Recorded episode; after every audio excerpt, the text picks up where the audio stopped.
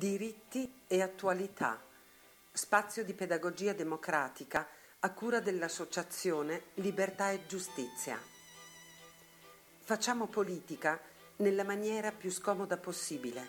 cercando la verità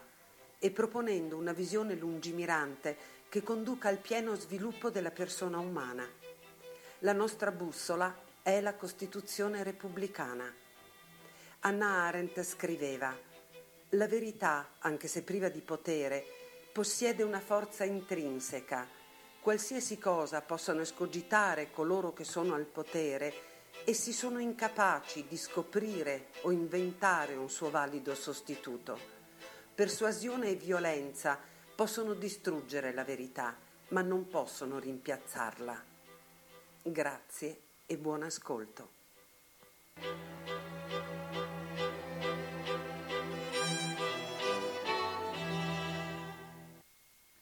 Buon pomeriggio a tutte le persone che si trovano all'ascolto di Radio Cooperativa. La, la, mia voce oggi temo sia sin troppo nota, nel senso che sono sempre Socrates Negretto, questa volta in qualità di coordinatore del circolo padovano dell'Associazione Libertà e Giustizia, che vi terrà compagnia con la trasmissione Diritti e Attualità fino alle ore 17.20. Dopodiché Informo che andrà in onda una replica della trasmissione Zenobia che dovrebbe protrarsi indicativamente fino alle ore 19. Bene, nella trasmissione Diritti e Attualità stiamo affrontando sempre in una, diciamo così, collana di sensibilizzazione storica legata ai rischi dei nazionalismi, legato comunque a quanta violenza, quanta sopraffazione hanno comportato le pulsioni nazionaliste, le pulsioni scioviniste, le pulsioni reazionarie. Nel corso del Novecento, nello spazio diritti e attualità, stavamo affrontando una rassegna legata al, a cosa è avvenuto in seguito al crollo del regime fascista all'interno della provincia di Padova. Nella scorsa puntata abbiamo affrontato come Padova ha reagito alla notizia della sfiducia che il Gran Consiglio del Fascismo rivolge a Mussolini il 25 luglio del 1943, oggi andiamo a proseguire oltre il discorso andando a vedere come a quella notizia hanno reagito e come si sono comportati i partiti antifascisti in quel periodo del governo Badoglio che va appunto dal 25 luglio 1943 all'8 settembre 1943. Dopo aver visto la reazione della popolazione, oggi vorrei indugiare un attimo su quella che è stata la reazione delle principali forze organizzate in seno alla, alla società partendo da quella che è sicuramente la più, importe, la più imponente, la più importante e anche la più influente, che è la Chiesa Cattolica Padovana. Dalle parole che vorrò citare in eh, spazi abbastanza estesi del Monsignor Carlo Agostini, che all'epoca era vescovo di una delle diocesi, non dimentichiamolo, una delle diocesi più grandi d'Italia, vescovo appunto della diocesi di Padova, che già il 25 luglio 1943 spedisce, diciamo così, una lettera si rivolge immediatamente ai vicari foranei, andando in qualche modo a richiedere che in questa situazione non si scatenino disordini, non ci siano vendette, non si scatenino ripicche, si capisce che quello è un momento molto delicato per l'Italia, in cui può succedere di tutto. E quindi Agostini raccomanda, citazione testuale, al clero e per mezzo di esso ai fedeli la prudenza e la calma. Qualche giorno dopo, siamo comunque sempre nel periodo agostano. Mi sembra che la lettera viene scritta il 30 luglio, ma viene divulgata ai primi di agosto, ricevendo anche evidenza, ricevendo anche eh, credibilità, visibilità per meglio dire, all'interno delle testate locali, quindi questa lettera alla diocesi non solo viene letta in chiesa nella domenica dell'8 agosto, se non ricordo male, del 1943, ma viene anche divulgata nei giornali locali e quindi viene letta anche dalle persone non direttamente coinvolte nelle pratiche ecclesiastiche. È una lettera che il Monsignor Agostini rivolge appunto alla diocesi, in cui vado un po' a citarne alcuni stracci. Si dice: Premesso che più che considerazioni o recriminazioni sul passato, occorreva comprensione del presente, tranquillità di spirito e saggezza di risoluzioni, il vescovo, congratulandosi per il fatto che tendenzialmente a Padova non siano verificati disordini, non siano verificati morti, non siano verificate tendenzialmente sparatorie, non c'erano stati atti di devastazione, di vendetta, insomma, il vescovo in un'ottica di congratulazione con la diocesi di Padova per essere ritornata al lavoro in maniera tranquilla e ossequiosa verso le autorità, il vescovo esortava, citazione testuale, a quella carità che sa perdonare e dimenticare, a quell'ossequio all'autorità costituita che rende ad essa meno gravoso il compito nel difficile momento che attraversiamo, alla collaborazione di tutti, al bene comune. Insomma, si capisce nettamente qual è la posizione del Monsignore Agostini in questo contesto, in un contesto peraltro in cui non dimentichiamolo, i sacerdoti e i parroci anche dei paesi erano stati in qualche modo coinvolti da quel clima di giubilo e di euforia seguito al tracollo del regime, però in qualche modo il vescovo si ritiene opportuno frenare un po' questi eccessi di giubilo, ritiene opportuno mantenere lo l'ossequio verso l'autorità costituita, ritiene opportuno mantenersi quindi vicini all'opera che deve condurre il governo Badoglio, mantiene insomma una calma. E in un'altra relazione va ad aggiungere la mutazione politica avvenne senza atti di violenza, in pacifico ordine, mentre tutti erano presi dal pensiero della eventuale fine della guerra. Non solo, vado ad aggiungere, e questo forse per andare a specificare meglio il pensiero del Monsignor Agostini al termine del regime fascista, quanto va ad affermare in una riunione dei vicari foranei il 17 agosto 1943, che andiamo, si capisce in qualche modo in maniera più dettagliata e più nitida qual è la posizione del vescovo di Padova. Si dice non si parli in pubblico, non si umilino persone, anche per non creare inimicizie. Occorrendo, si persuada la carità, il perdono,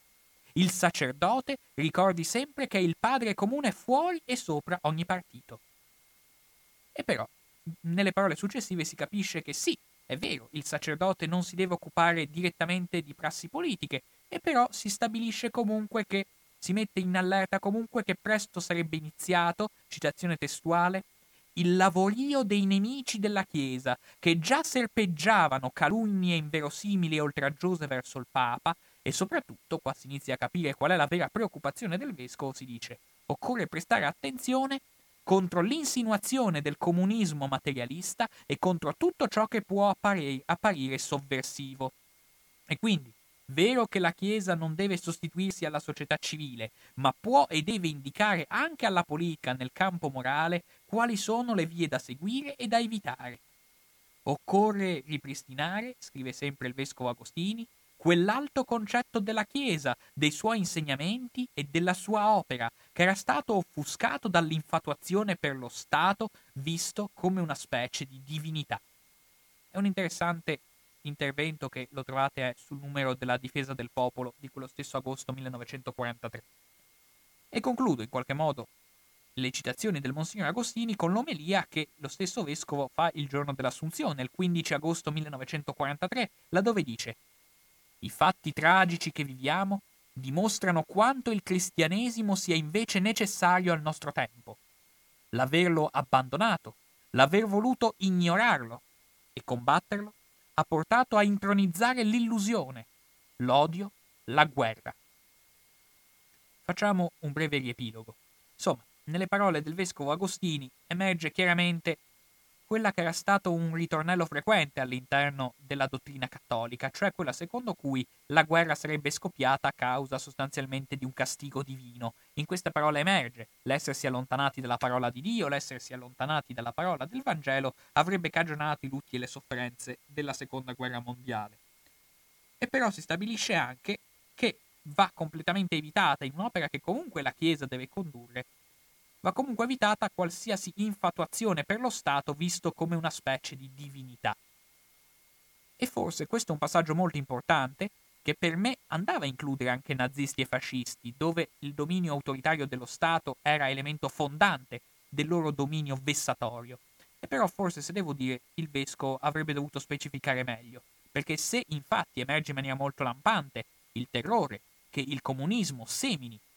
diciamo così, la sua parola in vasti strati popolari,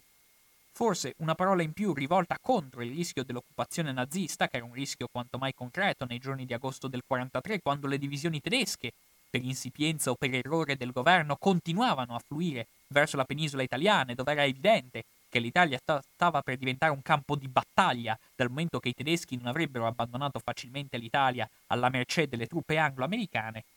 Insomma, In questo contesto il vescovo decide di non spendersi in maniera troppo lampante contro il, il nazifascismo, anzi, nel momento in cui stabilisce che ci deve essere calma e ci deve essere perdono, in qualche modo tiene alla larga quelle che sono le, poss- le possibili pulsioni di vendetta contro i soprusi vissuti durante il regime. Pulsioni di vendetta che comunque ci sono, è vero, in alcuni casi si verificarono, non in maniera eccessiva, grazie al cielo,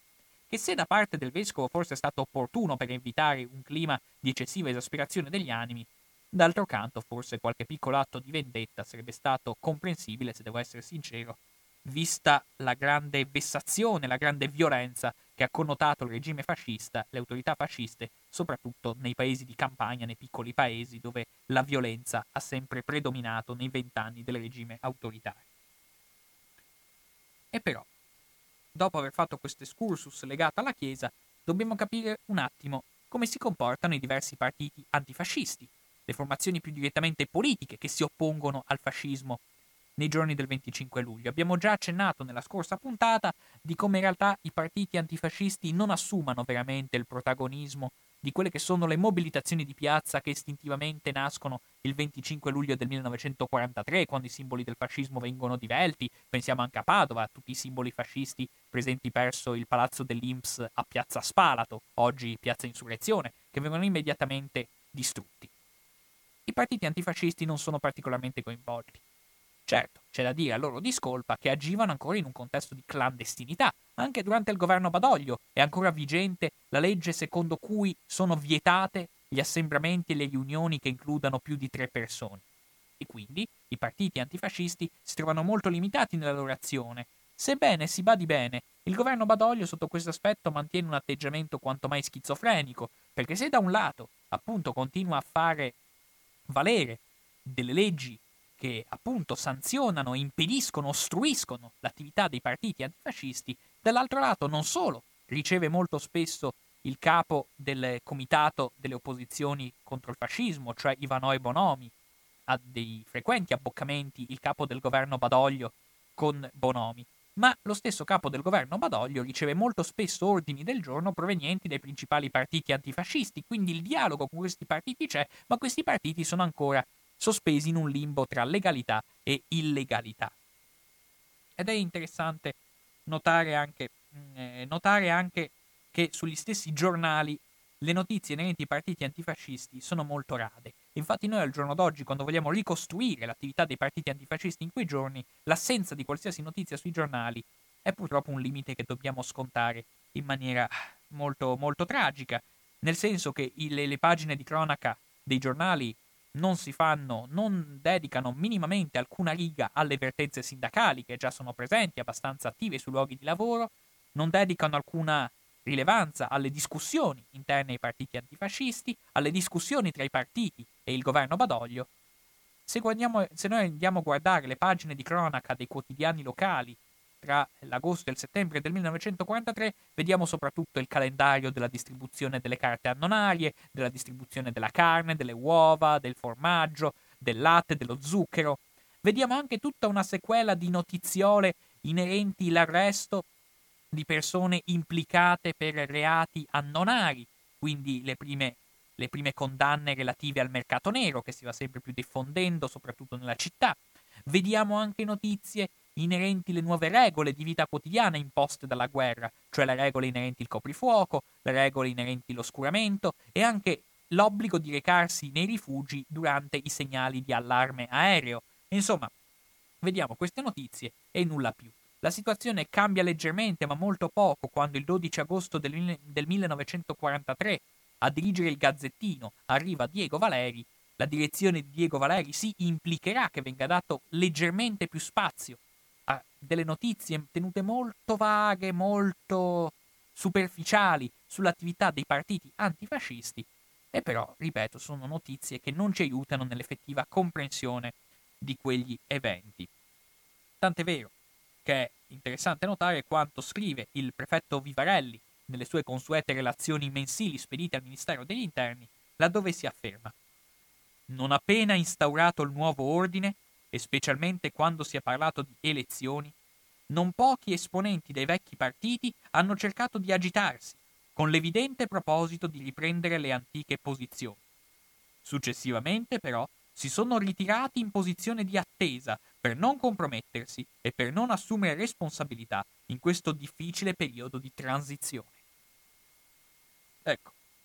queste sono le parole del prefetto Vivarelli. Il prefetto, lo ricordo, che riguardava la provincia di Padova, la trasmissione odierna verte attorno, come al solito, alla provincia di Padova. E però anche queste parole non sono da prendere in considerazione in maniera ferrea e fiscale, dal momento che i partiti antifascisti, nonostante tutto, tra l'agosto e il settembre, noi sappiamo, iniziarono a svolgere una loro attività di radicamento sul territorio, una loro attività di propaganda, una loro attività anche di chiarezza delle posizioni interne alle diverse formazioni politiche. Quindi direi di partire con una disamina che ci richiederà un po' più di tempo, legata al partito più organizzato di opposizione al fascismo, cioè vale a dire il Partito Comunista Italiano, che voglio indagare un attimo nella sua presenza a Padova, il Partito Comunista Italiano a Padova dopo il 25 luglio segue le direttive che gli arrivano dal centro interno, quindi svolge un'attività che si colloca su un doppio binario, tra virgolette. Da un lato l'attività è quella di mostrarsi duttile e accomodante verso qualsiasi istanza di unità in seno ai comitati antifascisti. Cioè il, il Partito Comunista spinge molto affinché si realizzi un'unità tra le diverse formazioni antifasciste. Siamo vicini a quello che poi verrà chiamato svolta di Salerno, quindi al, grande, allo spirito inclusivo in qualche modo che permea il Partito Comunista in questa fase. Dall'altro lato, però, all'interno delle masse, il Partito Comunista inizia a sviluppare una sua attività, un suo attivismo, cercando di portare in qualche modo l'attenzione di militanti comunisti, soprattutto degli operai comunisti, da un lato sulla, sulle vertenze sindacali, cioè quindi sulle rivendicazioni salariali ecco, delle masse dei lavoratori dipendenti. Dall'altro lato cerca di mobilitarle sul tema del pacifismo, cioè nella richiesta di immediata cessazione del conflitto, e come terzo lato cerca di mobilitare le masse operaie nella costituzione delle commissioni interne di fabbrica, commissioni interne che, come avremo modo di vedere, vengono autorizzate dal governo Badoglio, le commissioni ufficiali, già il 20 agosto 1943 e tuttavia l'attività delle cellule comuniste interno alle fabbriche padovane è ancora un'attività molto lenta. È un'attività che si sviluppa in pochissime realtà e di fatto possiamo dire che nell'estate del 1943 l'attività, delle, eh, l'attività comunista all'interno delle fabbriche si verifica solo in due realtà della provincia di Padova, da un lato presso le officine meccaniche della Stanga e dall'altro presso le officine Breda di Cadoneghe, Occorrerà molto tempo alle diverse fabbriche per vedere il costituirsi di cellule comuniste. Alla fabbrica Rizzato, che era una fabbrica di biciclette, la cellula comunista si forma solo nei primi mesi del 1944. Alla Saer, che era un'azienda di trasporto urbano, l'attività comunista inizierà solo nel, nel, luglio del 1944, per arrivare persino, si badi, quanto, con quanto ritardo e quanta fatica, a una a un'azienda che si occupava di trasporto urbano, di, scusate, di trasporto tranviario interurbano, cioè la società Veneta, che vedrà appunto un certo attivismo non prima del dicembre 1944. Insomma, nell'estate del 1943 iniziano a mobilitarsi i militanti e gli operai comunisti solo all'interno delle officine meccaniche della Stanga e delle officine Breda di Cadoneghe ed è significativo che Edmondo Bezzati, capo della cellula comunista della Stanga, scriva e abbia dichiarato nitidamente il movimento nella mia officina ha avuto inizio nel marzo del 1943. Però, una volta caduto il governo Badoglio, ci viene dato sempre Edmondo Bezzati, rammenta di come gli operai comunisti presenti all'interno delle officine meccaniche della Stanga si trovano presso una trattoria la prima, la prima domenica di agosto del 1943 per in qualche modo stabilire quali debbano essere i componenti che debbono entrare a far parte della commissione interna clandestina all'interno della fabbrica. Si stabilisce ad esempio che non devono andare compagni di primo piano per evitare arresti, per evitare rischi di persecuzioni. Insomma, si cerca già di formare una commissione interna illegale, clandestina, tra gli esponenti di secondo piano del Partito Comunista che militano all'interno della fabbrica. Tuttavia queste sono solo chiacchiere. Si stabilisce alla fine mi sembra soltanto quali siano i membri che devono far parte della commissione interna ufficiale, quella legale, all'interno della fabbrica, alla fine non si ottengono grossi risultati, nel senso che appunto tutta la riunione si conclude, si può dire, con un nulla di fatto, situazione analoga anche per le officine Breda di Cadoneghe, laddove appunto tuttavia queste riunioni ce la dicono lunga su quanto in realtà stesse iniziando l'opera di, di attivismo del Partito Comunista, tanto più difficoltosa all'interno delle officine Breda di Cadoneghe dal momento che i militanti comunisti erano già noti alle forze dell'ordine, erano già noti quindi alle autorità di repressione e se non erano in galera sicuramente dopo l'8 settembre saranno tutti destinati a passare alla clandestinità proprio per evitare, data la loro notorietà, qualsiasi contatto con le autorità di occupazione, che certo non li avrebbero fatto passare giorni tranquilli. Quindi, appunto, abbiamo detto di quanto fosse difficile per gli operai comunisti padovani dar vita a delle vere e proprie sollevazioni, come è avvenuto in altre zone industriali del nord Italia. Nel triangolo industriale, a Milano e Torino soprattutto, il periodo badogliano è un periodo che vede un profondo fermento degli operai comunisti. Avvengono scioperi, agitazioni, ci sono anche scontri con le forze dell'ordine, soprattutto nelle giornate del 19 e del 20 agosto, che sono giornate di profonda conflittualità operaia nelle principali fabbriche del nord. E mm, oh, sono delle lotte che, si badi bene, hanno ottenuto dei risultati, nel senso che a seguito di quelle lotte vediamo anche l'autorizzazione a costituire delle commissioni interne ufficiali nelle varie fabbriche, vediamo anche che c'è un allentamento della violenza da parte delle forze dell'ordine, quindi questi scioperi consentono anche una maggiore clemenza da parte delle autorità repressive e vediamo anche cosa molto più importante, cosa che viene chiesta a gran voce, la liberazione dei detenuti politici, tra cui molti esponenti di primo piano del Partito Comunista che intorno al 20 agosto vengono tutti liberati dal carcere dal confino dove erano stati rinchiusi dal regime fascista. Quindi vengono ottenuti questi risultati grazie alla mobilitazione operaia, ma a Padova non avviene nulla di tutto ciò. All'interno delle officine meccaniche della Stanga si registra esclusivamente una fermata di due ore, avvenuta ai primi di agosto, per chiedere la liberazione di due compagni che erano stati arrestati nelle giornate successive al 25 luglio. Ed è interessante notare come in questo contesto l'ufficiale di aviazione che comandava il presidio militare di stanza presso la fabbrica minacciò addirittura di arrestare la delegazione operaia che si reca in direzione per chiedere il rilascio immediato di questi due compagni. Noi non sappiamo se questi compagni verranno effettivamente rilasciati, però ecco, interessante a livello storico questa notizia perché è l'unico atto, diciamo così, di sollevazione operaia nella zona di Padova a seguito del tracollo del regime fascista. Ed è interessante notare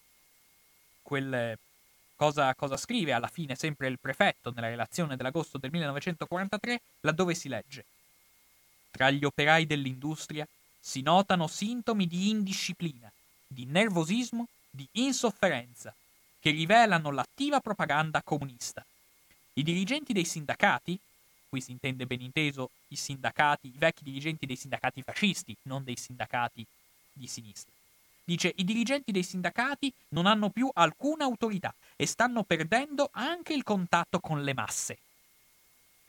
A onor del vero, diciamocela tutta, il Partito Comunista era un partito più avvantaggiato rispetto agli altri partiti di opposizione perché la sua nomea e in qualche modo la sua dottrina era abbastanza celebre all'interno della popolazione, godeva già di un discreto seguito a livello popolare, però è interessante notare come nella sua attività pubblica, pubblica per modo di dire, nella sua attività di contatto con le altre, di, di, nella sua attività di proselitismo e di propaganda, cerchi il più possibile di trincerarsi dietro delle sigle che si dimostrino il più possibile unitari, unitarie e plurali tra le diverse anime dell'antifascismo. E infatti è interessante notare quanto scrive l'Unità del 4 agosto 1943 laddove si afferma I comunisti italiani lottano in unione con gli italiani di tutte le tendenze sulla via della pace e della libertà per salvare la patria dalla rovina. Ebbene, se però dell'attività nettamente di agitazione operaia, di agitazione sindacale, abbiamo poche notizie, di quanto avviene nell'agosto del 1943 dal punto di vista dei barlumi di organizzazione militare del Partito Comunista Padovano, abbiamo già delle notizie in più. Noi sappiamo, infatti, che già nella seconda metà di agosto del 1943 il Partito Comunista capisce che è necessario allestire dei depositi di armi è necessario mettere in preventivo la possibilità di un conflitto armato con i tedeschi che continuano ad affluire in Italia, che sono una presenza visibile, quindi la possibilità di una lotta armata, quella che poi diventerà la lotta partigiana, è un'ipotesi da tenere in stretta considerazione. Quindi già nella seconda metà di agosto del 1943 viene convocato d'urgenza un comitato federale, che all'epoca appunto il, il maggiore referente, diciamo così, del, il, il segretario ecco, del, del, della federazione provinciale del Partito Comunista Padovano era Leone Turra, che aveva sostituito il primo agosto Lorenzo Foco, che verrà destinato ad altra mansione.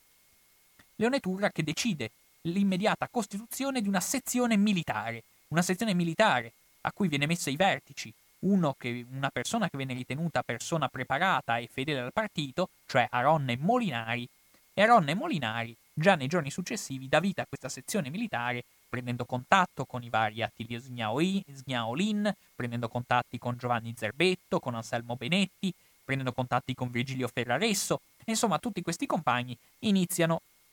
lentamente a recuperare armi.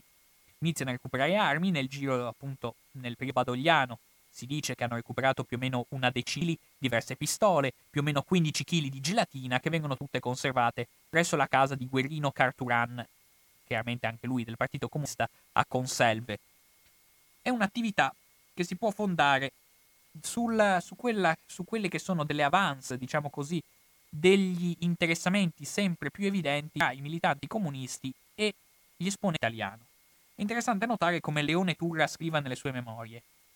Diversi ufficiali dell'esercito abbandonano la divisa, entrano nell'organizzazione comunista.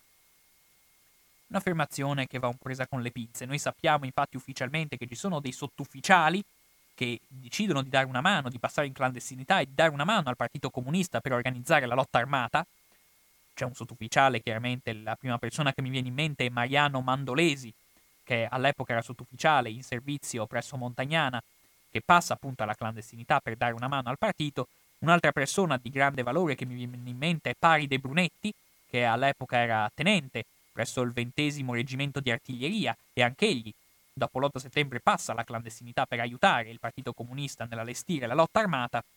è evidente, insomma, di come la sezione militare inizia la sua attività prendendo contatti anche con il comando ZO, quindi con esponenti del mondo militare, e in qualche modo andando a creare dei nuclei, andando a creare, insomma, delle, un radicamento sul territorio più evidente nelle varie zone della provincia Ugania, in diverse zone, anche vediamo sulla est montagnana per restare nella bassa, ma anche molte altre zone sono state coinvolte. Una figura di spicco che si muove su un piano ben diverso, perché ricordiamolo, qui parliamo sempre chiaramente di attività clandestina. È vero che le forze dell'ordine, noi vediamo qualche lettera del capo della provincia, del, scusate, del capo della polizia senise in base a cui trapela comunque la consapevolezza che il Partito Comunista si sta organizzando militarmente per una lotta partigiana. Però, mm, diciamo così, eh, sì, quindi i militanti comunisti si muovono ancora su un alveo nettamente di clandestinità. Su un piano diverso, però, il Partito Comunista si muove a livello, tra virgolette, istituzionale. E chi è il protagonista padovano di adozione? Mm, e chi è il protagonista del, dei rapporti istituzionali del PC? Una figura che appunto, lo ripeto, di grande rilievo per Padova è Concetto Marchesi.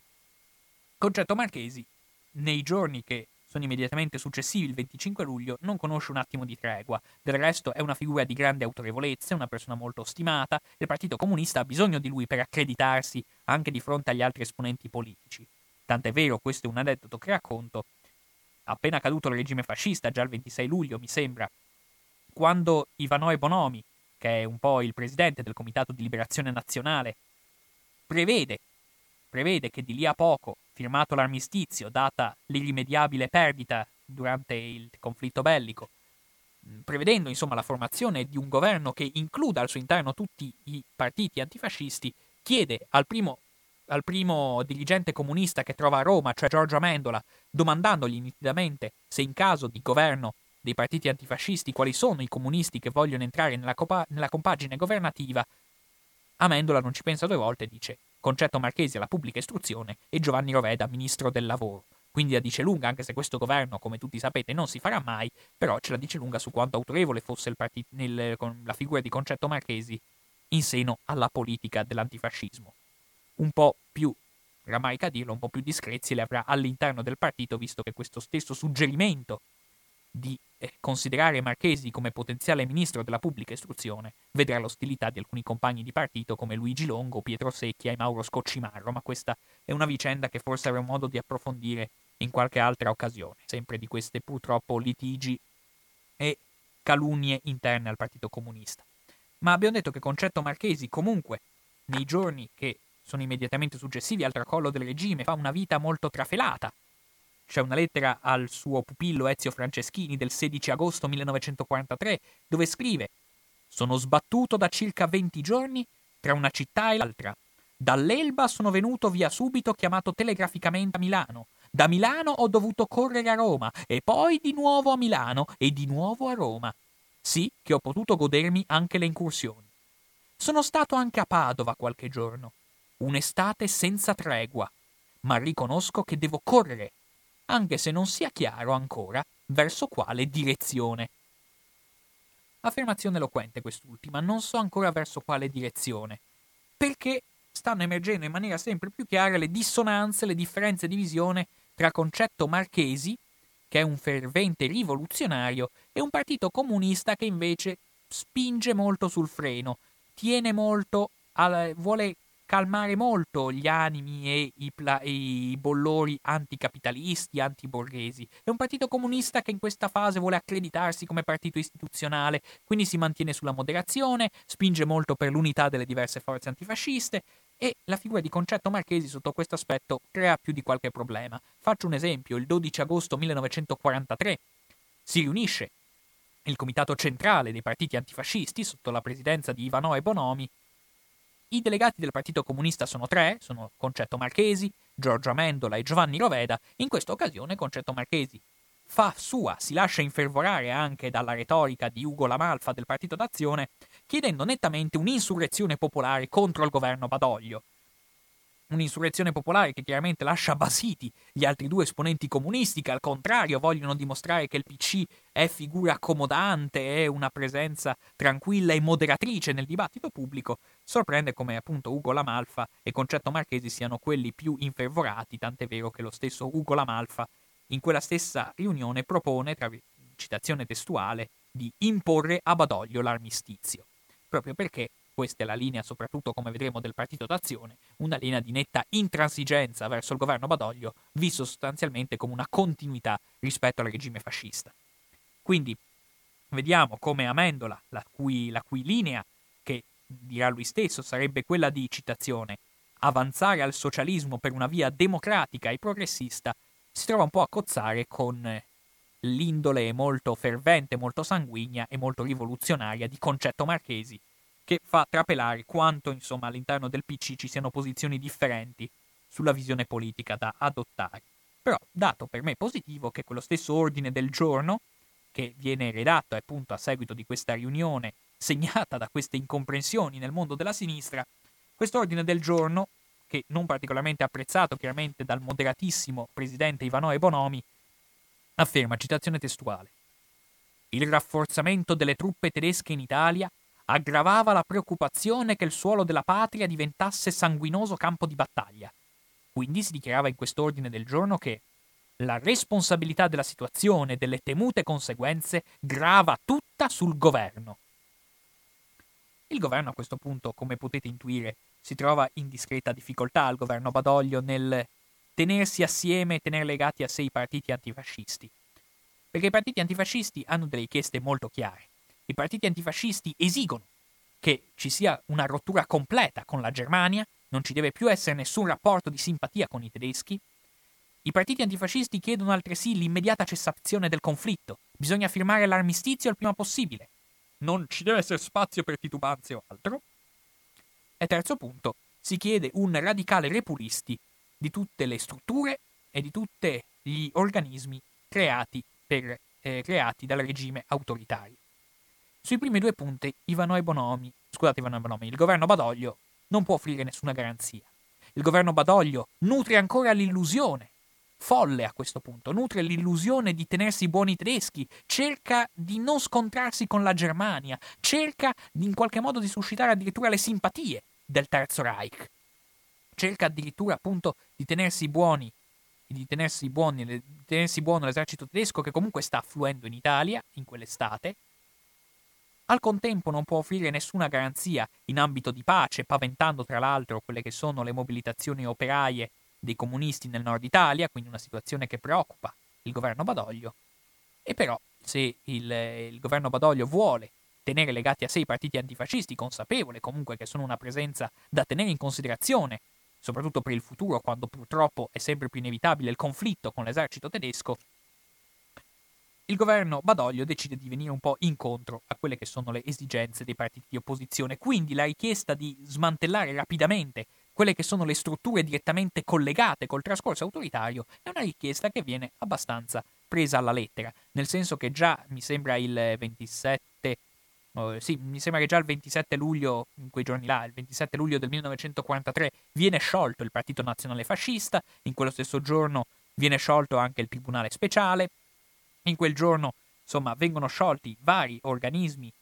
direttamente coinvolti, anche il Gran Consiglio del Fascismo, per esempio, viene sciolto il 27 luglio del 1943, si procede anche col commissariamento ecco, delle strutture anche assisten- assistenziali di diretto controllo del regime.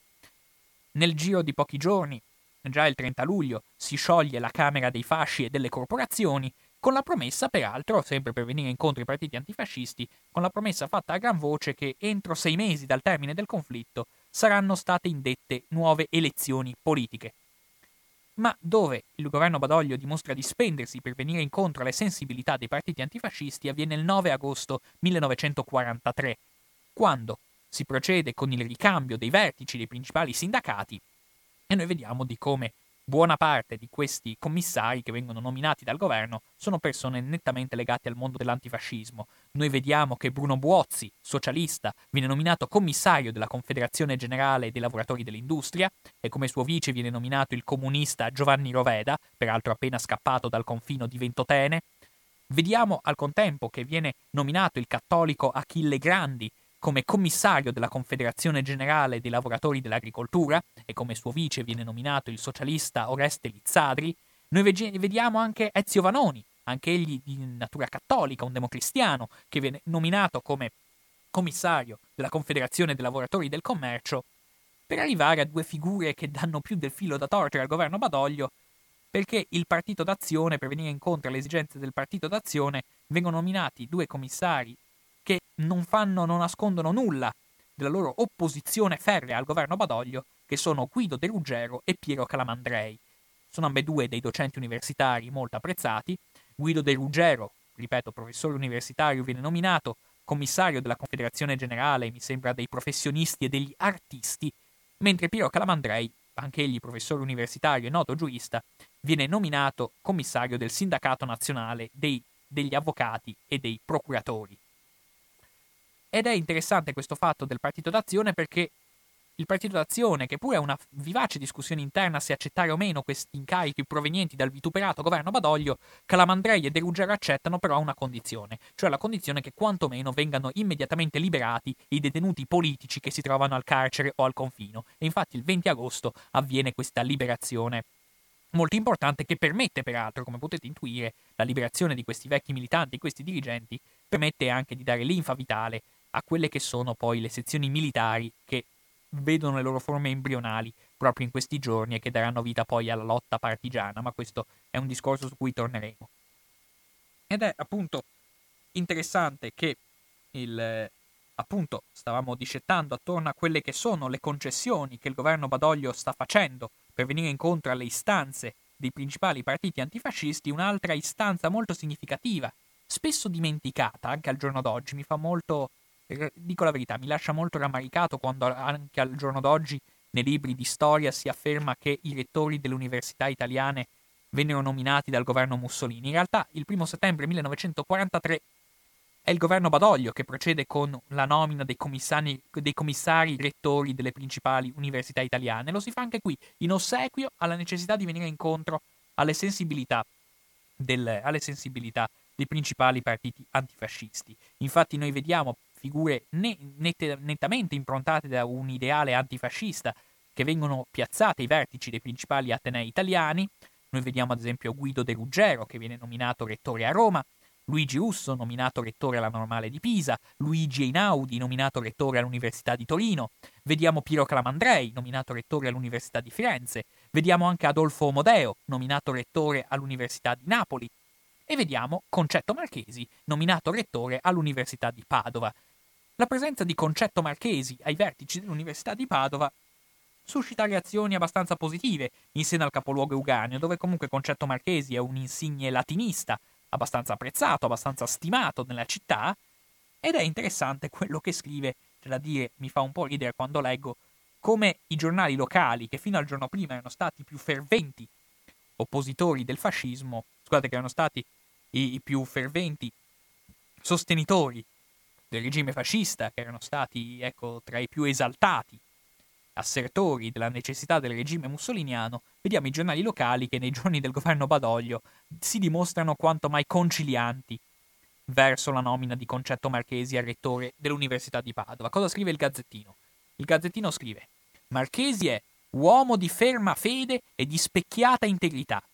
Ebbe a subire dal fascismo amarezze e persecuzioni, che affrontò a testa alta, rifiutando fino all'ultimo di iscriversi al partito e svolse fra i suoi discepoli costante opera di educazione di più puri concetti di libertà e di dignità umana. Egli sa fondere mirabilmente le sue doti profonde di esegete e di studioso con uno spirito poetico squisitamente originale. Ancora più sconcertante quanto scrive il quotidiano Il Veneto, che sarà anche nei giorni della Repubblica di Salò il più fanatico esponente, più fa- la, più fa- la redazione più fanatica in ossequio alle autorità di occupazione, il Veneto definisce così Concetto Marchesi. Non sembra neanche un articolo proveniente da quel giornale, anche per capacità stilistiche, laddove si dice chi non l'ha sentito parlare ha trovato nei suoi libri, in Italia e fuori, il senso di quell'umanitas che, acutamente comparata e vissuta col tempo moderno, ha acquistato nuova e non dubbia universalità. Alle lezioni accorrono fedeli uditori, felici di ascoltare come egli orazianamente sorridendo pungesse le manifestazioni dei tempi. Concludo questa carrellata di commenti alla nomina di Concetto Marchesi come rettore dell'Università di Padova il 1 settembre del 1943 con la relazione del prefetto, eh, rivolta al Ministero degli Interni, laddove si dice variamente commentata la nomina del nuovo rettore dell'università, professor Marchesi, insigne latinista, apprezzato per la dirittura di carattere, ma noto per le sue tendenze comuniste. Ecco, così abbiamo capito, insomma, qual è il, ruolo di Concetto Marchesi e del Partito Comunista in seno ecco, al periodo badogliano e soprattutto in seno alla provincia di Padova, è interessante notare come però il Partito Comunista non fosse chiaramente l'unico partito di opposizione che si muove in Italia e nel territorio padovano per cercare di dare un vero rinnovamento democratico al nostro paese. Sicuramente l'altro partito più importante, come il secondo come numero di aderenti e come numero di partigiani poi nel corso del conflitto è sicuramente il Partito d'Azione. Il Partito d'Azione che, come sapete, come vi ho già detto, vedeva nell'Istituto di Filosofia del Diritto presente all'interno dell'Università di Padova un nucleo propulsore, era un nucleo, l'Istituto di Filosofia del Diritto, appunto, è un cenacolo di dibattito molto intenso. È vero, il Partito d'Azione a quell'epoca vede ancora diverse anime che fanno fatica a eh, collegarsi tra loro, però nel giro di qualche mese queste anime si ricompattano e all'interno dell'Istituto di Filosofia del Diritto la cosa interessante è notare come anche persone che successivamente aderiranno al Partito Comunista risultano particolarmente interessate al dibattito che si svolge al suo interno. Penso a persone come Ettore Lucini e Tono Zancanaro, che tutti ricordano a Padova come ferventi comunisti, in realtà non tutti sanno che hanno iniziato la loro attività politica in qualche modo ascoltando le lezioni, ascoltando i dibattiti che avvenivano all'interno del Partito d'Azione. Partito d'Azione, quindi, che vede in Padova un nucleo fondamentale della regione Veneto, nell'Università di Padova soprattutto. È da Padova che partono i giornali, le copie clandestine del giornale del partito, vale a dire l'Italia Libera, che vengono diffusi e passati di mano in mano, così come manifesti, volantini, per in qualche modo mobilitare anche vasti strati di giovani alla, alla, alla, necessità di aderire al partito d'azione e c'è da dire che sorprendentemente il partito d'azione riesce anche a coinvolgere giovani, parecchi giovani nella sua attività, parecchi studenti, a coinvolgere anche, si badi bene, pur non avendo una storia alle spalle, pur non avendo nessun radicamento tra il proletariato e i ceti medi, e pur non avendo nessuna esperienza organizzativa, fatta salva per l'embrionale esperienza dell'Associazione Giustizia e Libertà, riesce tuttavia a incanalare verso il partito una quota abbastanza interessante di attivisti, che appunto daranno molto filo da torcere alle autorità di occupazione durante i mesi della guerra di liberazione. Eppure, è interessante notare come a livello organizzativo, appunto, già nel periodo badogliano si sviluppano le prime necessità, appunto, di coagulare le diverse forze. Quindi avviene, noi sappiamo che intorno, insomma, verso la fine di agosto, verso metà fine agosto 1943, c'è un convegno regionale del Partito d'Azione che viene presso Palazzo Damosto, presso San Cassiano, a Venezia. C'è questo convegno regionale del Partito d'Azione che vede la partecipazione di più o meno 30 persone, che è un convegno regionale che serve per nominare, diciamo così, referenti regionali che andranno poi, che parteciperanno al convegno nazionale del Partito d'Azione previsto a Firenze per il 5, il 6 e il 7 settembre. Vengono nominati appunto tre referenti che sono soprattutto il veneziano Agostino Zanon Dalbò, viene nominato anche Solari, anche dalle Mulle se non ricordo male, Insomma, questi tre vengono nominati come referenti del Partito d'Azione per il territorio veneto a, Ro- eh, scusate, a Firenze, a Firenze dove si svolge questo convegno il 5, il 6 e il 7 settembre, che vede la partecipazione veramente del fior fiore della cultura del Partito d'Azione. Vediamo figure come Emilio Lussu, che è appena tornato dalla Francia, vediamo figure appena scarcerate dal confino di Ventotene come Altiero Spinelli e Ernesto Rossi, che partecipano a questo convegno, Vediamo chiaramente le vecchie glorie, quelle più anche persone che hanno subito diverse detenzioni, vediamo Ferruccio Parri per esempio, ma vediamo anche Ugo Lamalfa, Visentini, vediamo anche dal Veneto provenire Antonio Giuliolo, persona su cui non mi soffermo perché ne ho già parlato in un'altra puntata di questa trasmissione. Insomma, vediamo che c'è questo convegno nazionale dove si prendono varie decisioni. Anzitutto si, st- si statuisce ancora una volta l'opposizione netta rispetto al governo Badoglio. Sicuramente il Partito d'Azione in questa fase è il partito di sinistra più radicale. È un partito che chiede che eh, il governo Badoglio venga liquidato prontamente. Si stabilisce proprio nei documenti, in qualche modo che fuoriescono da questo convegno, che il governo Badoglio non è nient'altro che una, un'operazione di facciata con cui la monarchia, con cui le classi dirigenti fasciste e con cui anche le classi economiche monopolistiche intendono preservare il potere in Italia, quindi l'opposizione netta e intransigente, si stabilisce anche, questo è interessante notare, il dibattito tra Emilio Lussu e Ugo Lamalfa, perché Emilio Lussu riesce in qualche modo a coinvolgere l'Assemblea a fare in modo che il programma dei sei punti che aveva connotato il partito d'azione fino a quel momento prenda un'impronta più nettamente socialista. Diventi in qualche modo nel, nell'idea economica del partito d'azione, partito d'azione che comunque riconosceva la libertà di iniziativa economica privata, riconosceva la democrazia rappresentativa, ma al contempo riteneva importante anche dare una spinta vitale alle istanze del socialismo e quindi eh, il programma dei 12 punti che verrà divulgato a cura di Ugo Lamalfa, eh, soprattutto dopo la liberazione di Roma, è un programma dei 12 punti che vede un nuovo risalto per le idee socialiste all'interno del partito d'azione. Questo, sì, questo programma dei 12 punti poi verrà divulgato, io l'ho letto dai numeri di Italia Libera, appunto il giornale ufficiale del Partito d'Azione che viene divulgato in quei giorni. Sempre a proposito di giornali clandestini, peraltro, mi sono dimenticato di dire prima che Leone Turra, che come abbiamo detto assume proprio nei giorni di Badoglio, assume l'incarico di segretario della Federazione del Partito Comunista a Padova, nel dicembre del 1943 assumerà un altro incarico, che sarà quello di responsabile della stampa clandestina del PC all'interno del territorio veneto. Però è interessante notare come questo suo afflato verso la stampa era già presente durante il periodo di Badoglio. Infatti il primo settembre del 1943 esce a Padova il quotidiano ufficiale, per quanto clandestino, del Partito Comunista. Esce un giornale che si chiama Il Lavoratore, che reca nell'occhiello il, la, la definizione di giornale degli operai e dei contadini, che viene stampato grazie alla tipografia del fratello di Leone Turra, Remo Turra, che vedrà appunto una diffusione a partire dal primo settembre. Ed è interessante notare quindi no, vedere appunto come i partiti antifascisti, nonostante tutto, avessero tutta la voglia di iniziare un radicamento territoriale, un'attività di proselitismo. Quindi il Partito d'Azione, abbiamo detto, dopo questo convegno, stabilisce anche un'altra cosa molto importante, soprattutto su impulso di Ferruccio Parri, stabilisce che il Partito d'Azione non può tirarsi indietro, anzi deve essere prioritario protagonista nella lotta armata che si preannuncia imminente quando si scatenerà la guerra all'interno del territorio nazionale, quindi il Partito d'Azione già nei primi giorni di settembre ha chiaro che deve mobilitarsi con una lotta di resistenza senza tregua, purtroppo, E quindi anche questo ce la dice lunga su quanto insomma il Partito d'Azione si stesse mobilitando, si stesse compattando e anche se le, se le anime al suo interno sono molto diverse, le visioni politiche a volte hanno divergenze molto profonde che emergeranno prepotentemente nel dopoguerra, queste divergenze per il momento vengono messe da parte. L'antifascismo e l'odio verso la struttura anche economica tipica del regime fascista è talmente profondo che in quegli istanti non solo si riesce, si riesce a compattare tutta la linea su una, su una posizione di fervente ostilità, anche armata, contro l'occupazione nazifascista, ma si riesce in questo modo anche a coinvolgere strati comunque interessanti di, popola- di, popolazione. Il partito d'azione non sarà mai un partito di massa, però riesce comunque a coinvolgere una quota non indifferente di attivisti che si spendono in prima persona e questo è un dato di cui va dato atto.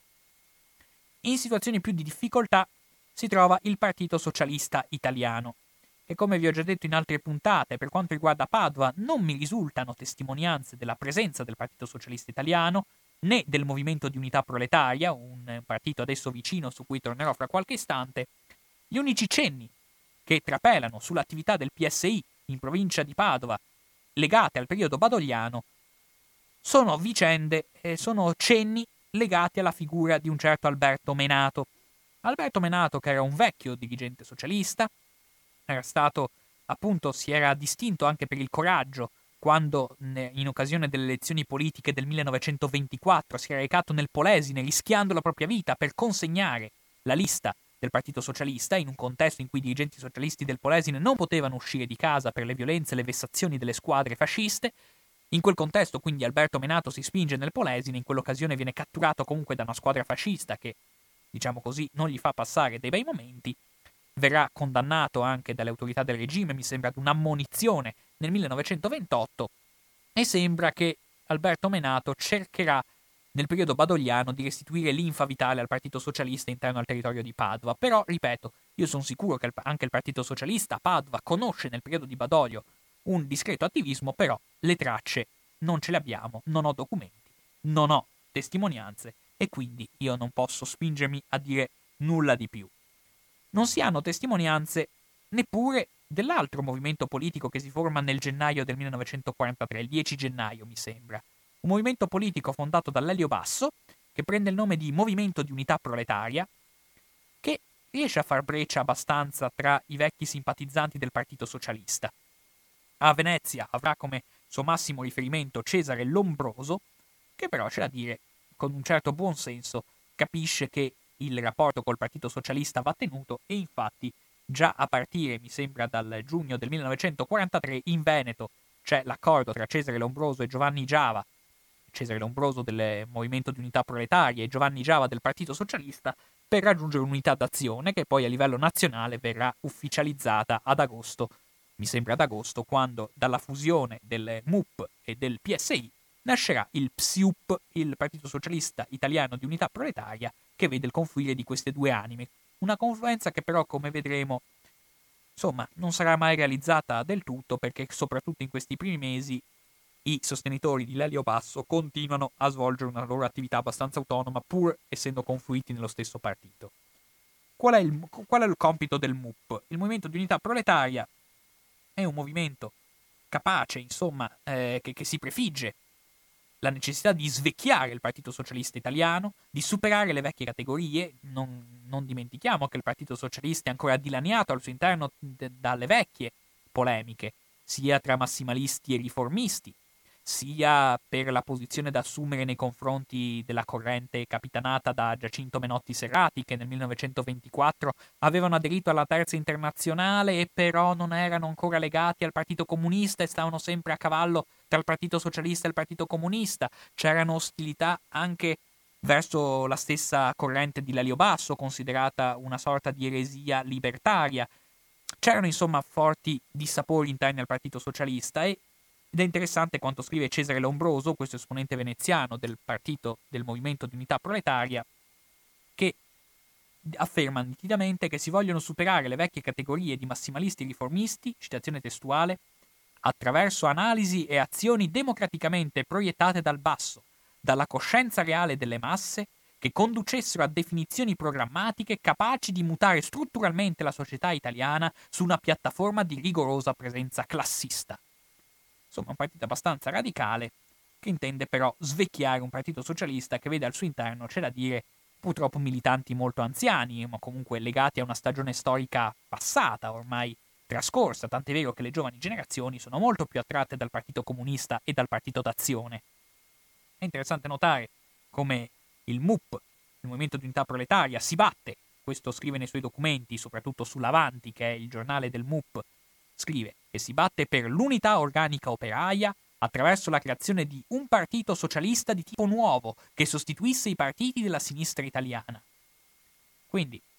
non solo, il MUP propugna, citazione, la fondazione del partito unico del proletariato, che miri alla conquista del potere politico, citazione, il solo mezzo per spezzare definitivamente l'apparato dello Stato borghese e assicurare il trionfo del socialismo. È una posizione, ripeto, abbastanza radicale, finalizzata ad attrarre anche i giovani all'interno del partito, che è un po' diversa rispetto alla posizione comunque plurale, conciliante e unitaria che il Partito Socialista intende preservare. Per il PSI, infatti, si dice il compito storico di creare in Italia una repubblica democratica spetta alle forze politiche che durante la dittatura fascista sono rimaste fedeli all'ideale di libertà e di giustizia e che si appoggiano sulle classi lavoratrici, sui contadini, sui ceti medi e sugli intellettuali. Ed è interessante anche qui comunque una divisione che, pre- che mm, sarà permanente, si può dire, tra la corrente di Lelio Basso e il Partito Socialista, mentre la corrente di Lelio Basso ritiene che l'unità tra le forze antifasciste sia una cosa di carattere transitorio, cioè finalizzata a essere superata nel giro di poco tempo, infatti cosa scrive il MUP? Dice noi siamo e restiamo un partito rivoluzionario e ci riserviamo di riprendere la nostra libertà d'azione non appena sia chiusa questa prima fase della lotta e siano ristabilite condizioni civili di vita. Per il PSI, invece, l'unità tra le forze antifasciste è un carattere che va preservato sempre, in attesa appunto per evitare anche il rischio di nuove fratture, di nuovi rischi autoritari. Infatti cosa scrive il PSI? Dice il liberalismo vivo è oggi rappresentato nel nostro paese dai coraggiosi elementi che hanno raccolto la successione di Gobetti e Rosselli. Con essi, il Partito Socialista Italiano è pronto a collaborare tanto nella lotta attuale per la liquidazione di ogni resto della dittatura fascista, quanto domani per la, ricostruz- per la ricostituzione di un'Italia veramente moderna e democratica. Insomma, le divisioni interne al mondo socialista continuano a permanere a Padova non si registrano, perché lo ripeto, a Padova non mi risultano tracce della presenza socialista. Tuttavia è un dibattito che anche in Veneto è presente, va segnalato, ve ne ho dato caratteri generali e cosa ancora che voglio sottolineare da queste righe scritte dal Partito Socialista, perché in queste righe trapela già in maniera abbastanza eloquente la simpatia, la strizzata d'occhio, la complicità che il Partito Socialista Italiano intende sviluppare col Partito d'Azione. E infatti l'accordo la complicità tra Partito Socialista e Partito d'Azione avrà delle conseguenze importanti anche nello snodarsi della lotta partigiana. Quindi è un dato, a mio parere, positivo che va segnalato e sottolineato. Arriviamo a un altro, l'ultimo che affronterò oggi, se no gli ascoltatori finiscono per addormentarsi, l'ultimo partito di opposizione al fascismo che affrontiamo oggi per capire come si è snodato nel corso dei mesi del governo Badoglio è chiaramente quello che sarà il partito protagonista del dopoguerra in Italia, cioè il Partito Democratico Cristiano. Voglio partire da una sibillina affermazione che è presente all'interno della relazione che il prefetto di Padova Vittorelli spedisce al Ministero degli Interni nell'agosto del 1943, laddove si dice Nelle campagne il clero lavora in silenzio per ricostituire le organizzazioni bianche. Affermazione che io trovo abbastanza singolare. Perché, onestamente, soprattutto noi abbiamo visto come il vescovo Monsignor Carlo Agostini abbia molto spinto il clero affinché non si spenda in maniera nettamente attiva nel mondo politico. Quindi, chiaramente, quando il prefetto scrive che il clero sta lavorando per formare delle organizzazioni bianche, chiaramente questo clero, per prima cosa da sottolineare, stava andando contro le direttive del vescovo cosa che mi pare molto strana. A Padova infatti non mi risulta che sia avvenuto nulla di tutto ciò, soprattutto se per organizzazioni bianche parliamo di, di leghe contadine, parliamo delle, di sezioni del Partito Popolare, passiamo, parliamo magari di quelle cooperative di lavoro e produzione. nulla di tutto ciò viene formato a Padova dal mondo cattolico nel periodo badogliano. A meno che forse il prefetto intendesse riferirsi all'attività dell'azione cattolica, che continua a essere un'attività molto attiva e molto partecipe nel mondo cattolico, però sicuramente non era un'attività da ricostituire, era un'attività che andava avanti da tempo e che anche aveva, come tutti sanno, sollevato parecchie preoccupazioni nel regime fascista, non c'era nulla da ricostituire sotto questo aspetto. Però, in questo istante, è vero, in questo periodo storico, è vero che le forze cattoliche hanno tutta l'intenzione, i militanti cattolici che vogliono spendersi in politica hanno tutta l'intenzione di ricostituire una loro forza. Di ricostituire una loro forza e sicuramente trovano nelle canoniche un luogo di rifugio,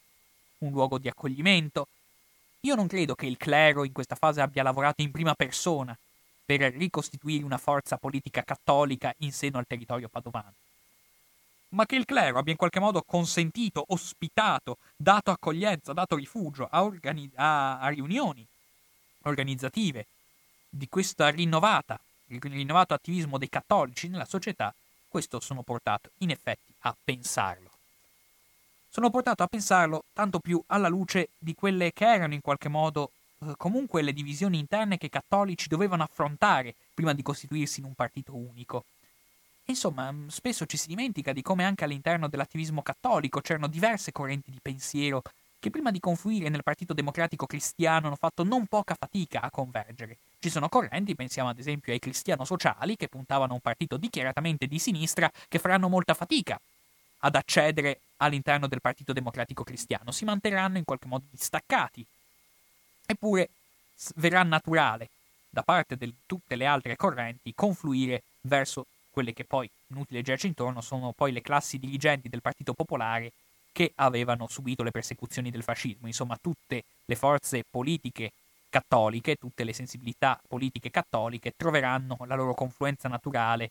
né quelli che sono poi i reduci del Partito Popolare, quelli che sono poi i reduci organizzativi, i residui, le, le vecchie colonne organizzative del glorioso Partito Popolare. La figura di spicco chiaramente in questa fase è il, l'ultimo segretario del Partito Popolare, che è Alcide De Gasperi, che ritorna ad assumere nuova centralità in questa fase politica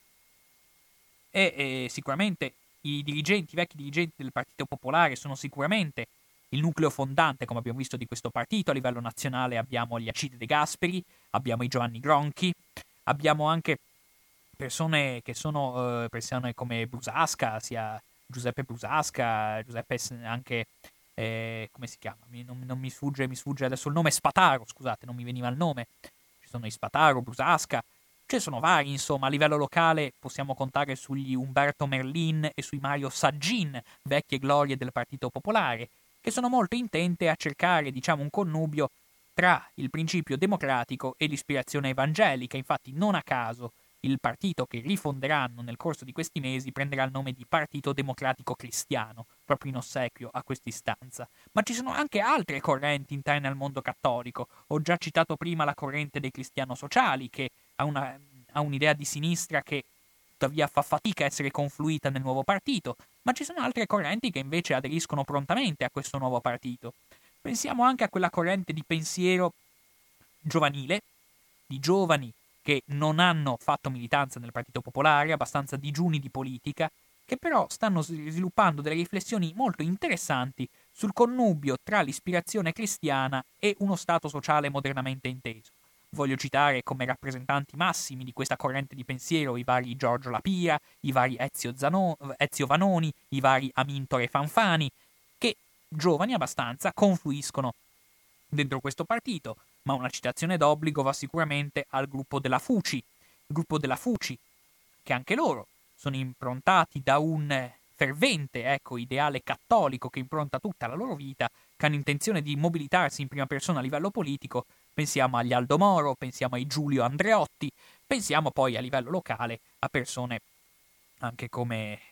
persone come, anche Luigi Gui, per esempio, tipico esponente di questa corrente di pensiero. Insomma, nel giro di poco tempo e soprattutto nel periodo di Badoglio, tutte queste correnti confluiscono verso i vecchi dirigenti del Partito Popolare, riconoscendo questi ultimi come effettive autorità della formazione politica. Eppur tuttavia la prima preoccupazione del leader Alcide De Gasperi è quello di impedire che il che il partito, che questo nuovo partito cattolico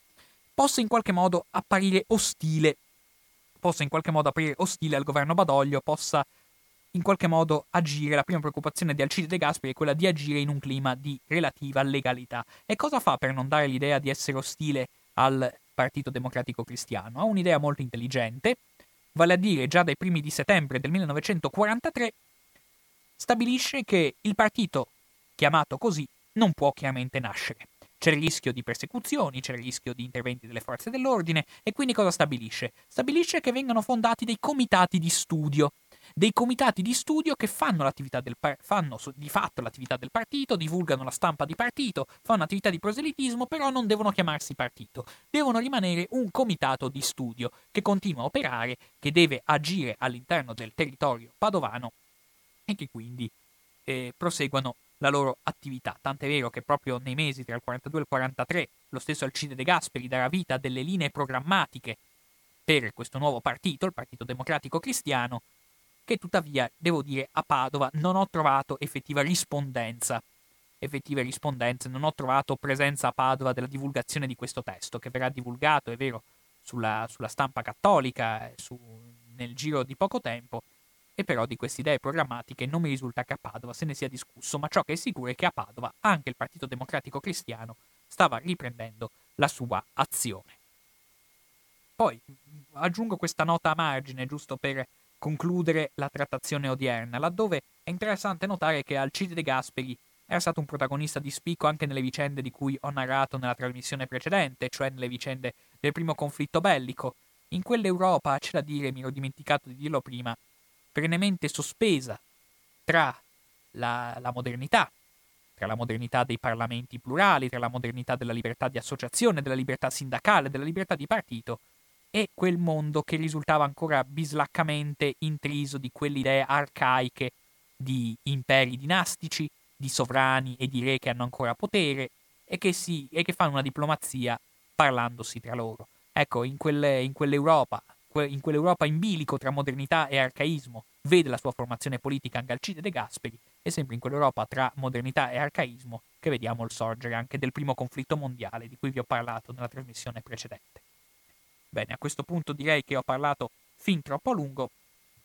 Lascio spazio adesso, ampio, lasciamo ampio spazio, per una ventina di minuti, per le telefonate da casa. Il numero a cui telefonare è 049 880 90 20. Chi vi parla, la voce che sentite è quella di Socrates Negretto, coordinatore del circolo padovano dell'Associazione Libertà e Giustizia, che nel corso di questa puntata ha complessivamente affrontato la reazione dei partiti antifascisti in territorio padovano nel periodo travagliato del governo Badoglio. Se c'è qualcuno che vuole intervenire, il telefono è aperto, abbiamo affrontato vari argomenti, ormai è dalle 14.10 che mi trovo qui in diretta Radio Cooperativa, oggi 16 agosto 2019, ormai dalle 14.10 che mi trovo qui in diretta a discettare di tematiche storiche, lo faccio sempre con molto piacere, speriamo anche col piacere per gli ascoltatori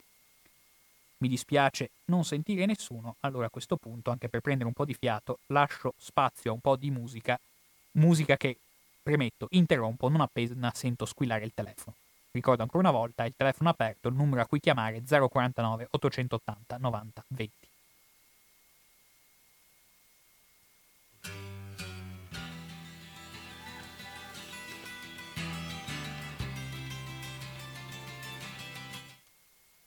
Sì, pronto chi parla? Eh, buonasera, sono, sono, Ivana da San Donato. Salve. Eh, chiamo perché non chiama nessuno e mi dispiace perché eh, ho seguito, ho perso qualcosa, ma insomma eh, alle, du- alle, due qualcosa ero in ascolto. Ehm, sì, quando hai cominciato. Complimenti perché è un excursus veramente ponderoso tutta la, la, la, seconda, la prima guerra mondiale è molto, molto bello e, e complimenti. Grazie davvero. Ecco, no, grazie, veramente. Mm, c'è sempre questa lotta fra la Chiesa che per, per fortuna mh, mm, eh, vediamo anche i giorni nostri con eh, il stanno con il crocifisso perché la, la, la religione è sempre uh, usata e tirata da, da, tutte le parti come, come una coperta. E vorrei magari un... Non dovrebbe esserci perché la nostra Costituzione è laica, la nostra democrazia è laica e quindi e perché c'è ancora questa... Um, questo seguito, questo cercare di, di strizzare l'occhio, poi sapendo insomma, che, che, è tutto falso, tutto... Eh, grazie, grazie Socrate. Grazie a lei. Ha posto un tema molto importante, riferito a quanto la religione venga strumentalizzata in ambito politico. La ragione, oserei dire, è anche molto semplice, dal momento che la religione appartiene a un alveo di irrazionalità, ha un alveo di pulsione interiore difficile da comprimere e la politica, soprattutto la politica autoritaria, deve fondarsi su queste pulsioni irrazionali. Tutte le pulsioni autoritarie hanno fatto il possibile per inneggiare a un culto religioso,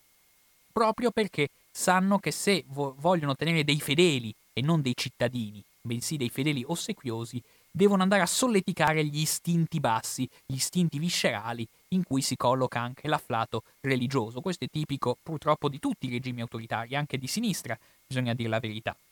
E quindi, appunto, eh, è questo il motivo per cui anche ai giorni odierni vediamo dei politici che inneggiano e vedono nella religione questo baluardo. Purtroppo ai giorni odierni sembra il popolo italiano particolarmente vulnerabile a queste sirene sovraniste, anche per il fatto, non solo in Italia, vediamo anche Donald Trump, in America, anche egli ha fatto una campagna nettamente incentrata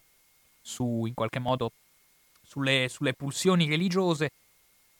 lo vediamo perché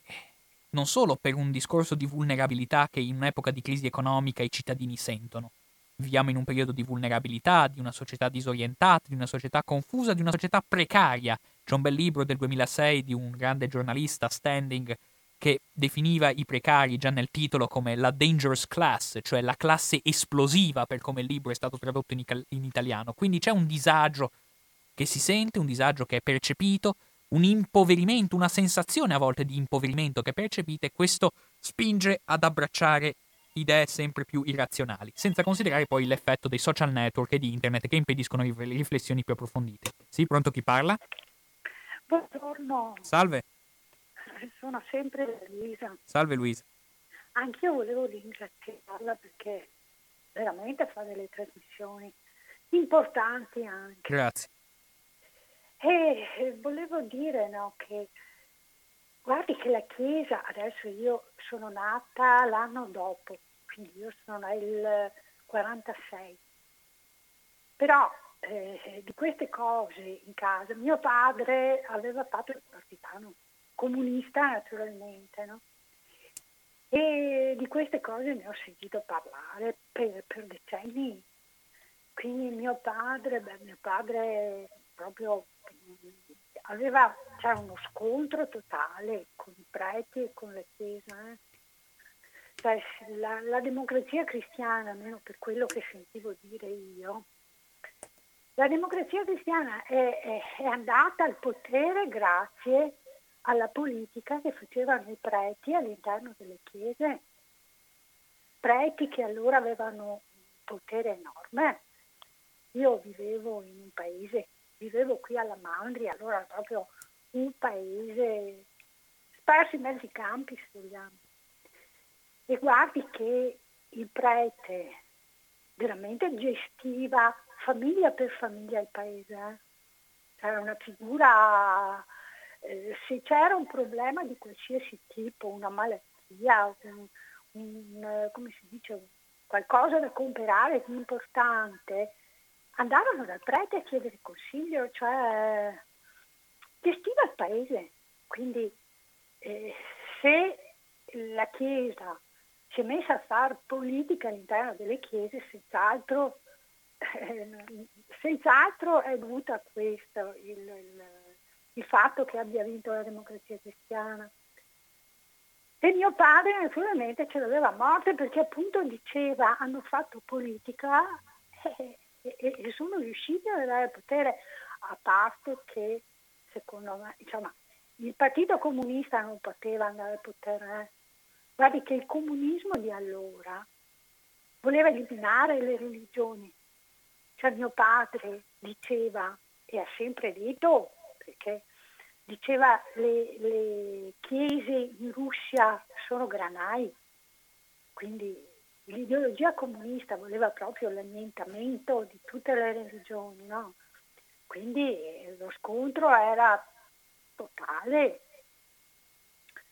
e ripeto un'ideologia come quella di mio padre con gli americani che erano ancora qua perché è logico insomma cioè, avevano vinto la guerra ed erano ancora qua eh, sono, abbiamo ancora i cimiteri americani qua insomma cioè, mm, poi sì, eh, mio padre aveva, adesso io ripeto quello che sentivo dire, avevano armi nascoste. Mio padre aveva fatto il partigiano, no? E eh, se Togliatti avesse detto non accettiamo le votazioni, guardi che qui gente come mio padre avrebbe ripreso le armi, sarebbe stato un disastro. Sarebbe veramente stata una carneficina perché è chiaro che gli americani non sarebbero stati fermi e insomma cosa vuole? Dopo abbiamo visto che anche la democrazia ne ha risentito di tutta questa situazione, perché quello che è avvenuto in Germania qui da noi non c'è stato, il processo di Norimberga che ha buttato fuori il nazismo e ha ricominciato col paese, con tutto un sistema democratico, qui non è avvenuto. Infatti mio padre diceva sono sempre loro. Il padre era inferocito perché sì, loro avevano rischiato la pelle mille volte, insomma, si erano giocati tutto.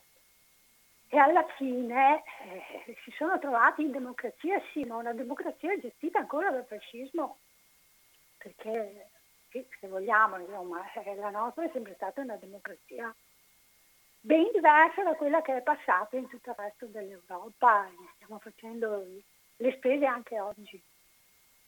Grazie, mi scusi, buongiorno. No, no, grazie Luisa perché ha tracciato uno spaccato di storia italiana di grande importanza. Vorrei rispondere un po' estesamente a Luisa, però sentiamo la telefonata, sì? Eh, bu- buonasera. Salve. Senta lei, giustamente, ha detto che fo- una delle forze principali furono i comunisti. Ora, siccome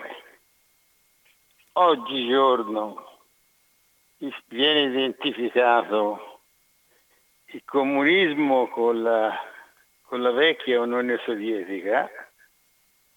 e tutti dicono anche anche in questa radio, che il comunismo ha fatto fallimento. Non è che dicono che nella cosiddetta Unione Sovietica c'era tutt'altro che il comunismo. Non era così. Se c'è il socialismo non importa dire che c'è il socialismo reale. Se, se c'è, non voglio dire il comunismo, ma il socialismo, non si porta avanti la teoria e poi anche la pratica perché in pratica nel 68 a Praga lo fecero anche in pratica della sovranità limitata. Sono tutti termini che questo socialismo non hanno nulla a che rivedere senza, senza fare un discorso lungo da andare a vedere la struttura di com'era quella che veniva chiamata l'Unione Sovietica. L'unica cosa che non c'era, uno poteva andare a cercare dappertutto, nei boschi, nelle pianure, nei ghiacciai. I soviet non li trovava nemmeno se, se, nemmeno se li inventava, nemmeno finti. Quindi quello che si dichiara eh, diciamo, nessuno può prendere in considerazione che quella non era una società né socialista né comunista, ma fa comodo dire che il comunismo ha fallito. Ora lei ha fatto un'esposizione dove tutte le forze migliori che sono, che si sono rivolte all'antifascismo in buona parte appartenevano al partito, al partito comunista. Ora, oggi, oggigiorno, non è più possibile pretendere che ci siano, tenendo presente che tutti dicono, compreso su questa radio, che, che l'esperienza comunista è stato un fallimento. Eh. Cioè, logicamente dicendo anche farsa, secondo me, ma, ma, ma, ma questo gli fa comodo dire così. Ora, in una situazione odierna, cioè 2019, dove si può trovare una forza propulsiva cosiddetta comunista come quella dopo la caduta del fascismo, se ammesso che siano in buona fede insieme all'acqua sporca che non era sporca ma era solo una, una cosa che faceva comodo dire che dice di comunismo, si butta via anche il bambino, cioè il fatto che il comunismo è una cosa che ancora oggi esiste, ma esiste nel, de, nell'oggettività dei, dei fatti. E gli finisco così. C'è un partito totalmente di destra, il quale dice che non esiste più la destra e la sinistra. Ma io gli pongo questo quesito. Secondo lei esiste lo sfruttamento dell'uomo sull'uomo o no? Perché vede, in base a come si risponde a questa domanda, si capisce subito che il comunismo va buttato via, non deve, non deve totalmente risorgere. E la destra e la sinistra non esistono più. Ma era anche il concetto di fascismo attraverso le corporazioni che diceva che lui aveva abolito la lotta di classe, perché le classi l'odio di classe e le classi e lo sfruttamento dell'uomo sull'uomo con il fascismo non c'erano più. Oggi, nel 2019, esiste lo sfruttamento dell'uomo sull'uomo e se esiste, perché buttare via quella forza propulsiva che lei ha durato più di un'ora a dire che è stata una, una delle forze, non l'unica, ma certamente preponderante in quel processo dell'antifascismo. Io la saluto e buonasera. Bene. Grazie Luigi. Direi che di canne al fuoco ne è stata emessa moltissima per i sei minuti che ci rimangono.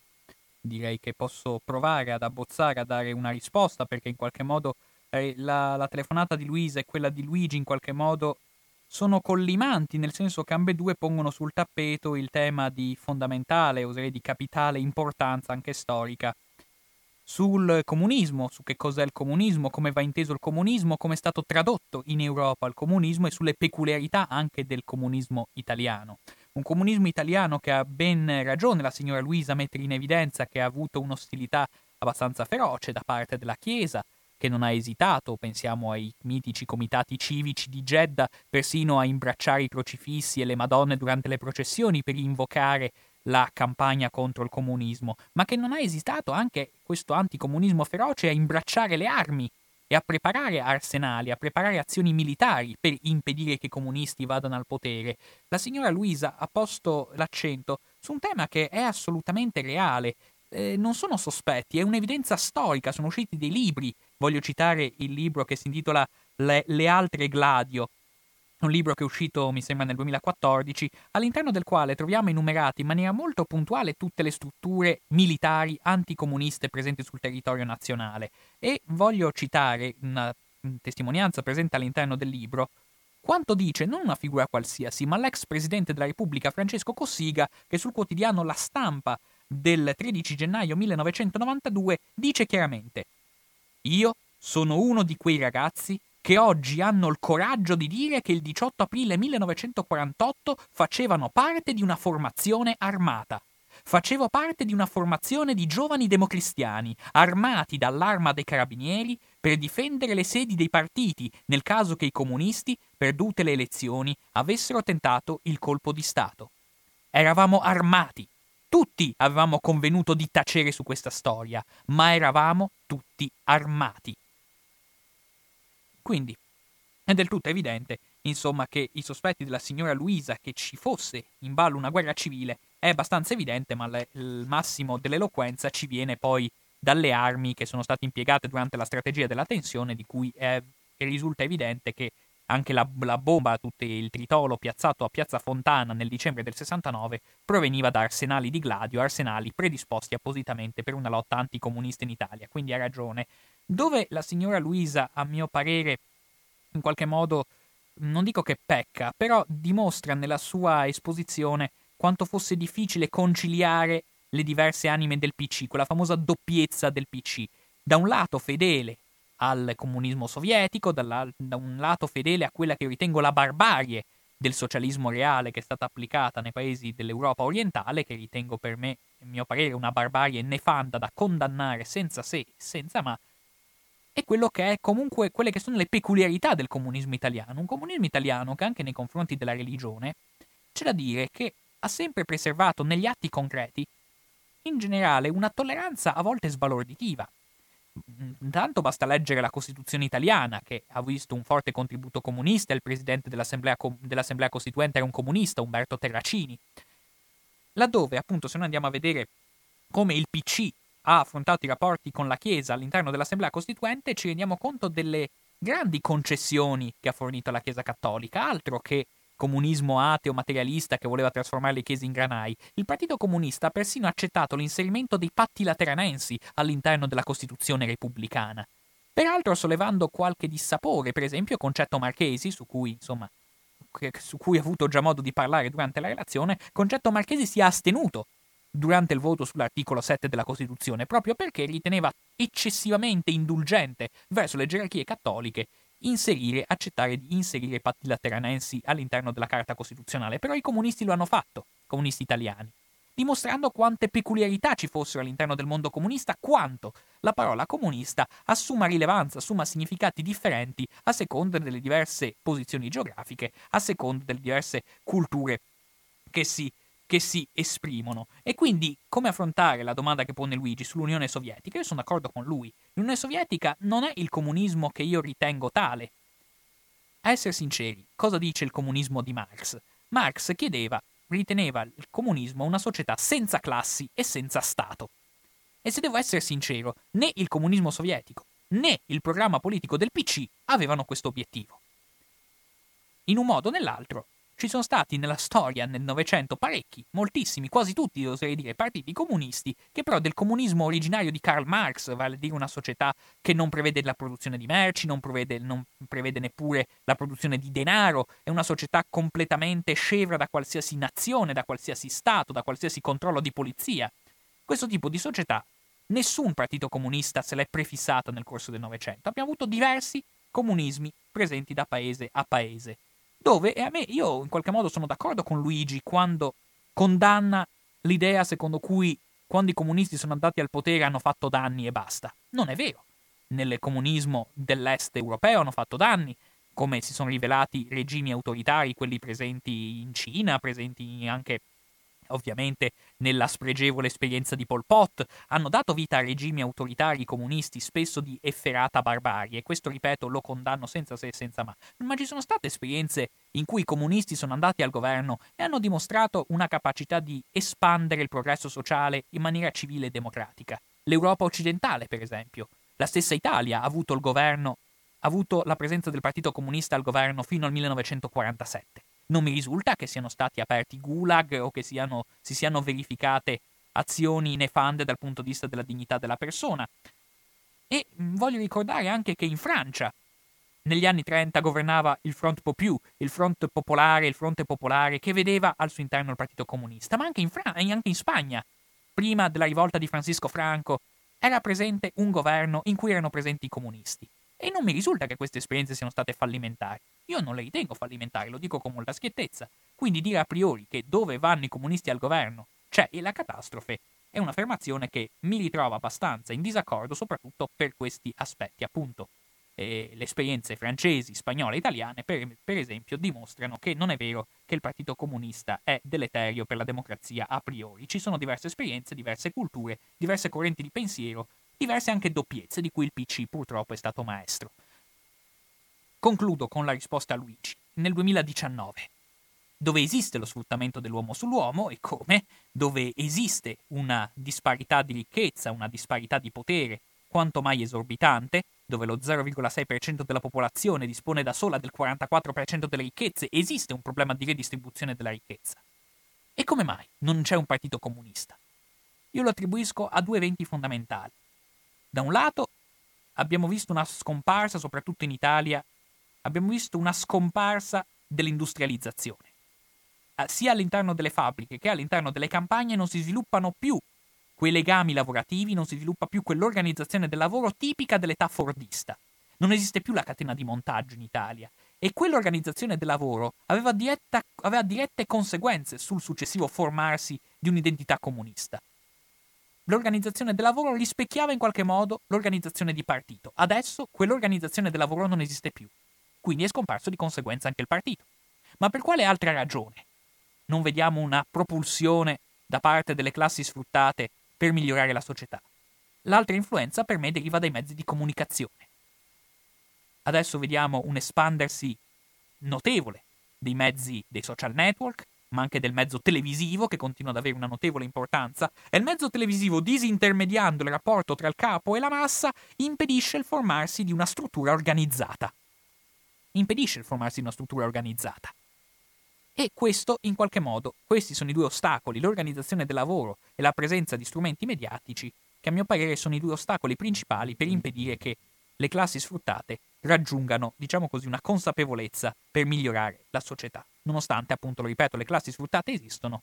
e purtroppo un altro ostacolo che abbiamo incontrato sulla nostra strada italiana, che ha impedito che poi le classi subalterne acquisiscano una reale coscienza di cambiamento, per me è legata anche all'incapacità da parte delle classi dirigenti durante gli anni 60 e 70 anche di governare il miracolo economico e fare in modo che la società dei consumi non divenisse un elemento unificante ed egemonico della società. La società dei consumi si è espansa in Italia in maniera molto turbolenta, in maniera anche vivace, in maniera fin troppo sregolata, e il fatto che il miracolo economico in Italia è avvenuto in maniera così sregolata, ma anche così repentina, anche così veloce, ha finito anche per schiacciare sotto il suo rullo compressore anche le diverse, anche le diverse culture collettive, facendo emergere nel contempo un'idea di rampantismo, un'idea individualista, un'idea proprietaria, un'idea di disprezzo per il bene comune, che purtroppo ci trasciniamo anche nei giorni odierni. Bene, io a questo punto ho parlato fin troppo, non mi resta che ringraziarvi, ringraziarvi anche per gli elogi sin troppo immeritati, ringraziarvi per l'ascolto, che mi rendo conto non essere stato né semplice, e quindi vi ringrazio per la pazienza, a me non resta che salutarvi e ringraziarvi. Ci risentiamo presto in questo spazio di diritti e attualità che ha una cadenza quindicinale. Un caro saluto e a risentirci.